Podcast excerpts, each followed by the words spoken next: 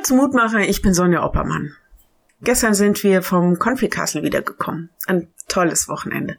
Viel Spaß, Singen, Spielen, Gespräche, Verkündigung und ein ganz besonderer Abend. Überall im Raum waren besondere Stationen aufgebaut, an denen die Konfis irgendwas tun konnten. Irgendwas, was sie Gott ein bisschen näher bringen sollte. Kreuze konnten gegossen werden, Bibelsprüche gezogen. Es gab eine Dankbar, wo man sich überlegen konnte, wofür sind wir dankbar. Eine Segnungsecke, ganz viel halt, also noch, noch viel mehr. Ich stand draußen an der Station mit der Feuerschale. Jeder, der wollte, konnte auf einem Zettel schreiben, was er oder sie getan hatte, was ja vielleicht nicht gut war. Sünden, Schuld, Fehler. Und der Zettel wurde anschließend in Feuer geworfen und verbrannte da innerhalb von Sekunden. Ich habe das schon oft gemacht mit Konfis, aber dieses Jahr kam mir ein ganz neuer Gedanke, den ich mit euch teilen wollte.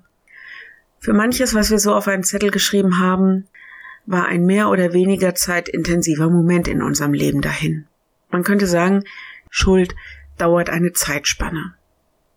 Im Feuer wird deutlich, Vergebung geschieht schnell und augenblicklich.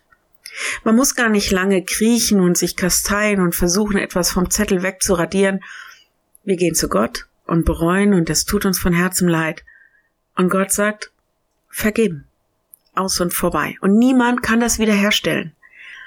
Eine Sache von wenigen Augenblicken. Konsequenz unserer Taten, das dauert dann wieder eine ganze Zeit. Aber die Trennung von Gott, da braucht es nicht viel, um das aufzuheben. An diesen Gedanken habe ich mich erinnert, als ich den Lehrtext gelesen habe.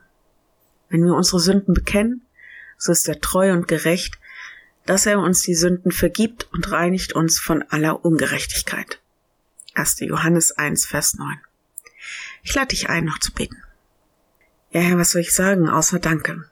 Du machst es uns so leicht mit unserer Schuld und mit unserer Sünde. Du hast so ein großes Herz und lässt dich nicht lange bitten und betteln. Danke dafür. Danke für deine unfassbare Großzügigkeit und deine unendliche Geduld mit uns.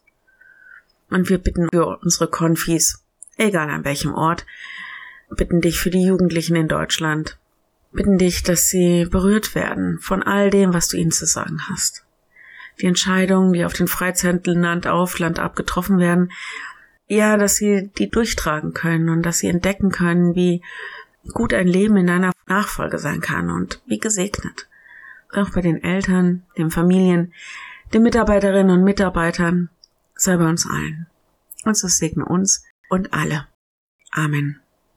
Und morgen wieder ein neuer Mutmacher bis dahin. Bleib behütet. Tschüss.